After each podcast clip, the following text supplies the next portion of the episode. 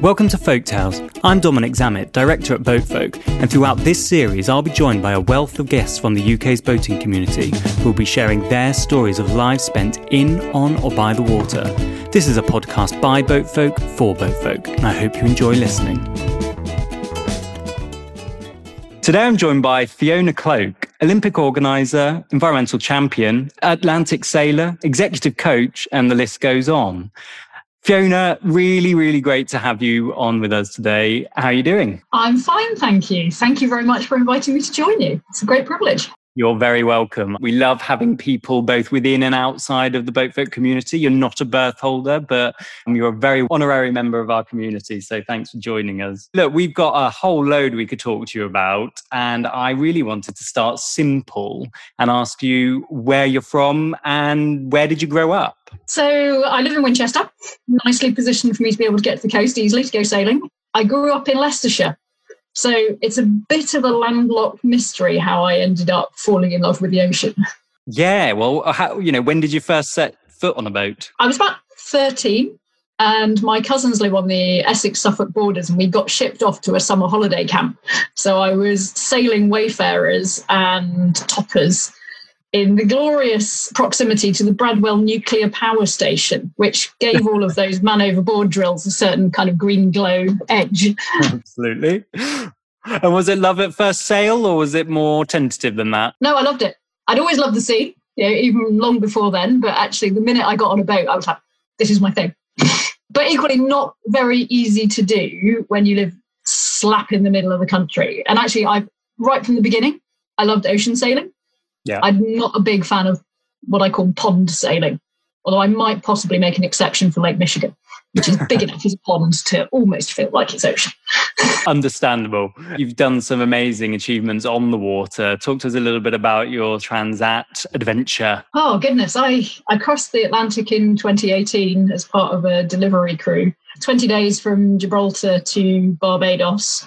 We left in a Force 89, so the first three days were pretty rubbish. And then the weather just got better. What's not to like? So, and having that amount of space and time away from everyone else is is a life changer, literally. Because when in today's currently crazy busy, too many devices world, do you have that luxury? It's phenomenal. I read loads of books. I spent a long time staring at the horizon. I used to be on dawn patrol for the flying fish. So you get these crazy little flying fish. Well, some of them are little and some of them are really big. And considering I was on quite a big boat, it was on the 75 footer, they have an amazing trajectory and manage to land themselves on deck overnight. So the minute it gets light in the morning, whoever's on watch at the time has to go and do the flying fish patrol. Because if you leave them on deck, they stink as it gets it's like it's a really bad smell. The Bajans in Barbados they, they eat them, you know, flying fish burger. But um, yeah, on deck when you find that they've kind of got themselves under a rib or something, it's it's not good. But they also really freak you out in the middle of the night because there was one night I was on watch and yeah, I'm sitting minding my own business. Kind of, I'm in the middle of the Atlantic. There's nothing around us. Occasionally looking at nav and checking that we're still going in the right direction. And this flying fish literally came over and skimmed my shoulder. And Ooh. I squeaked because it completely freaked me out. Like three o'clock in the morning. In the dark. to the point the skipper woke up because I must have squeaked quite loud. He was like, Are you all right? Well, I'm like, Yes, yes, it's okay. And there's just this flying fish kind of flapping around the cockpit. Fantastic. Uh, I mean, what made you what made you decide to do it in the first place? What was it that inspired you to to take it on? Um, I've, I've I mean, since 2007, I've been offshore racing. So I think I've done, I don't know, 20 odd thousand miles at sea mostly with JOG, so the Junior Offshore Group, which I helped run for a while. And I'd done quite a lot of racing through long races. So we raced down to Hondarribia in northern Spain. We very proud to win a crazy, crazy race, mostly in a Force 8 in headwinds, all the way down to Cascais, just outside Lisbon. So you know, ticked off the Fastnet, which was a walk in the park after the Cash Cascais race, which you know, we had 50 knots over the deck and it's lying sideways in the water at one point off the coast of Portugal. But we also did 50 miles at sea in just under three hours. It's the most insane Good sailing Lord. probably I will ever see. You know, in a, in a 36 foot boat. So um, properly nuts. We all had arms of jelly after that. Wow. And so it was just it was something I always wanted to do, and the opportunity came up, so I couldn't say no. Really.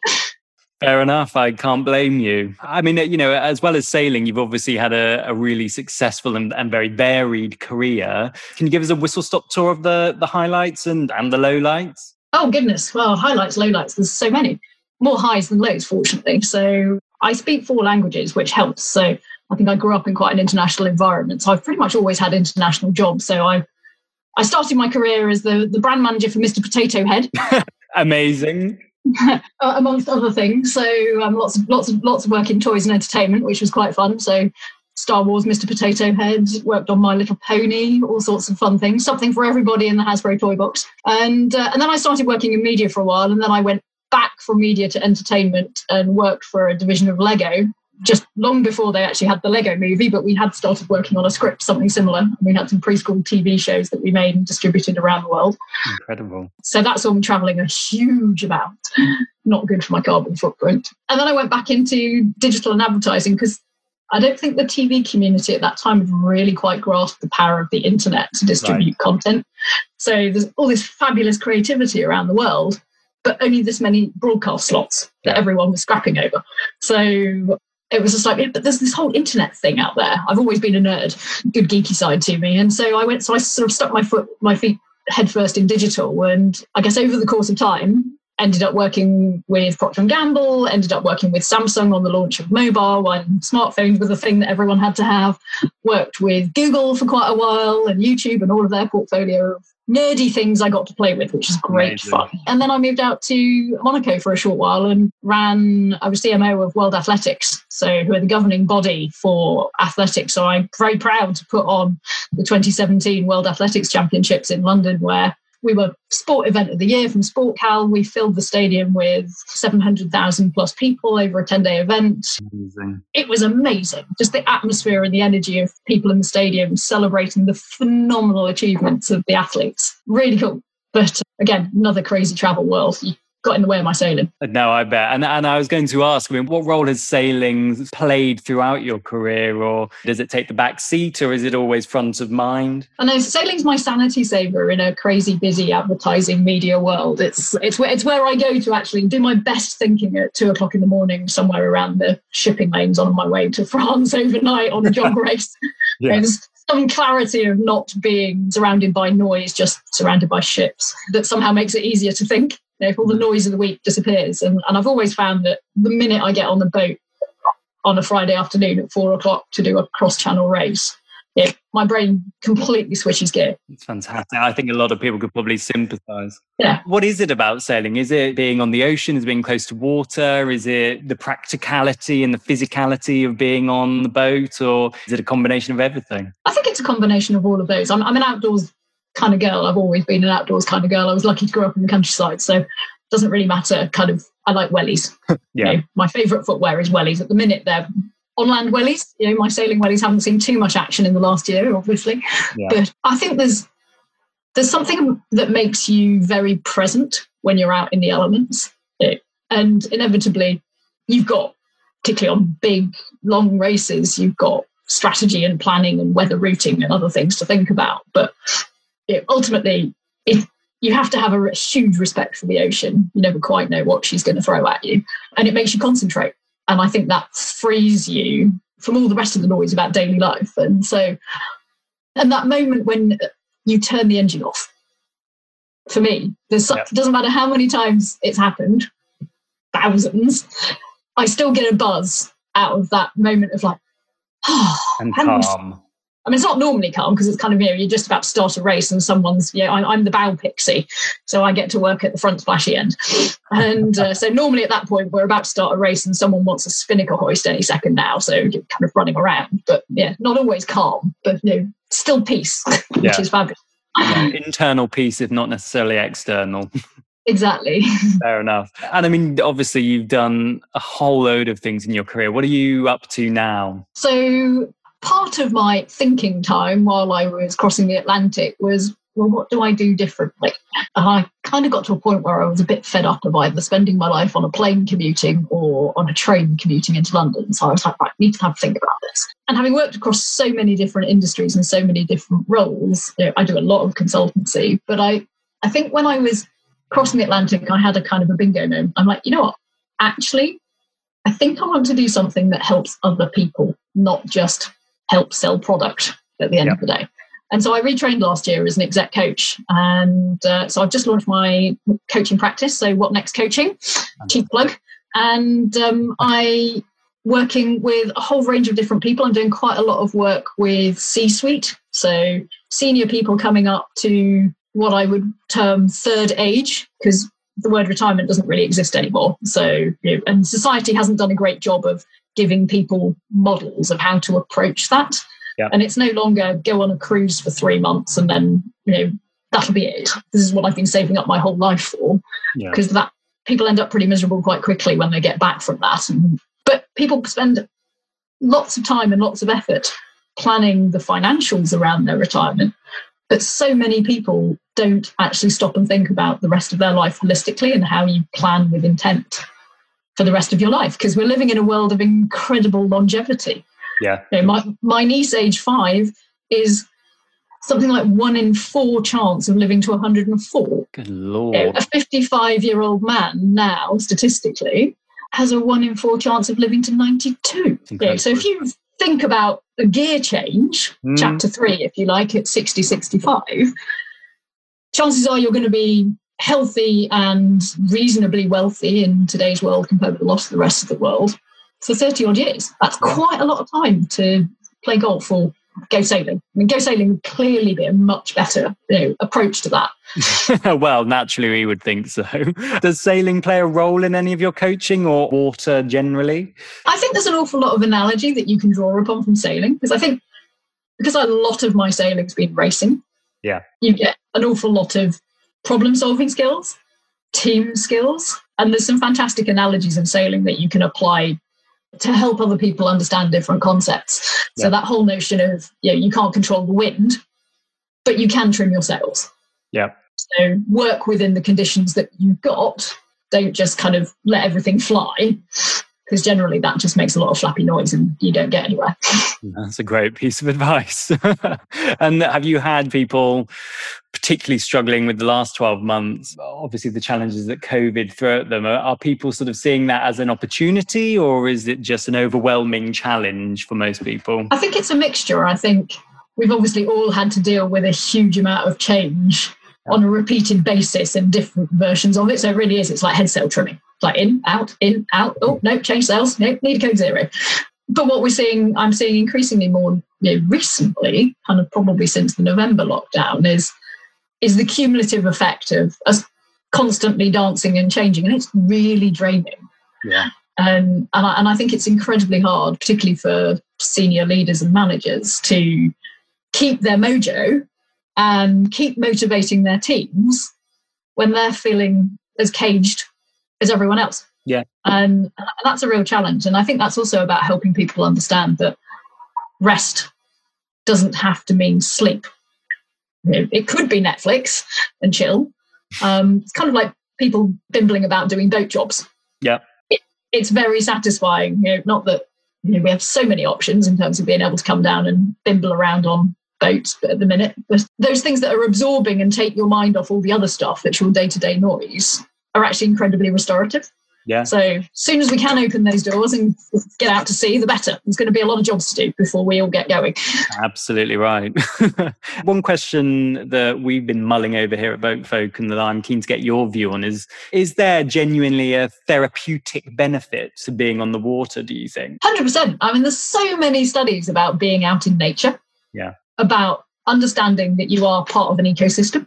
Yep. It's about being present in your environment. So, something I read recently that made a really good point, and it was kind of there is a big difference between worrying and planning. And we quite often you know, confuse the two. Yeah. And I think the ability, and it comes back to the leadership piece we were just talking about, is that your ability to kind of lift your head up from these screens that have dominated our lives. I mean, how lucky we are to have them. Because can you imagine having lived through lockdown when you were writing letters? Um, Things would be a lot slower.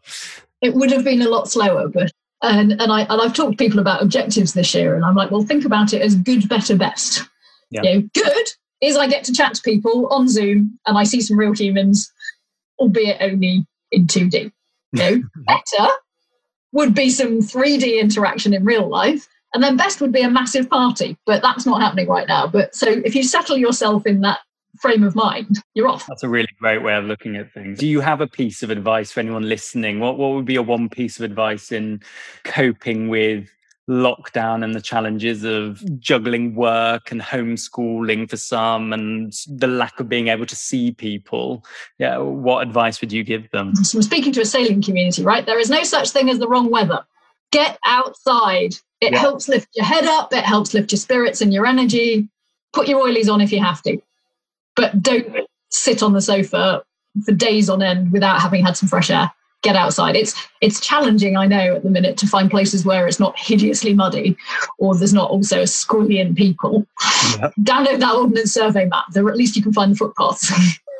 Very good point. Okay, so what's going to happen post lockdown? What are your plans for the hopeful summer that we might have? Oh, well, I'm hoping we'll be able to get back on the water in some shape or form. I'm not thinking that the uh, offshore season is going to look quite as it has done in the past. So I think agility and flexibility remain the uh, core skills here.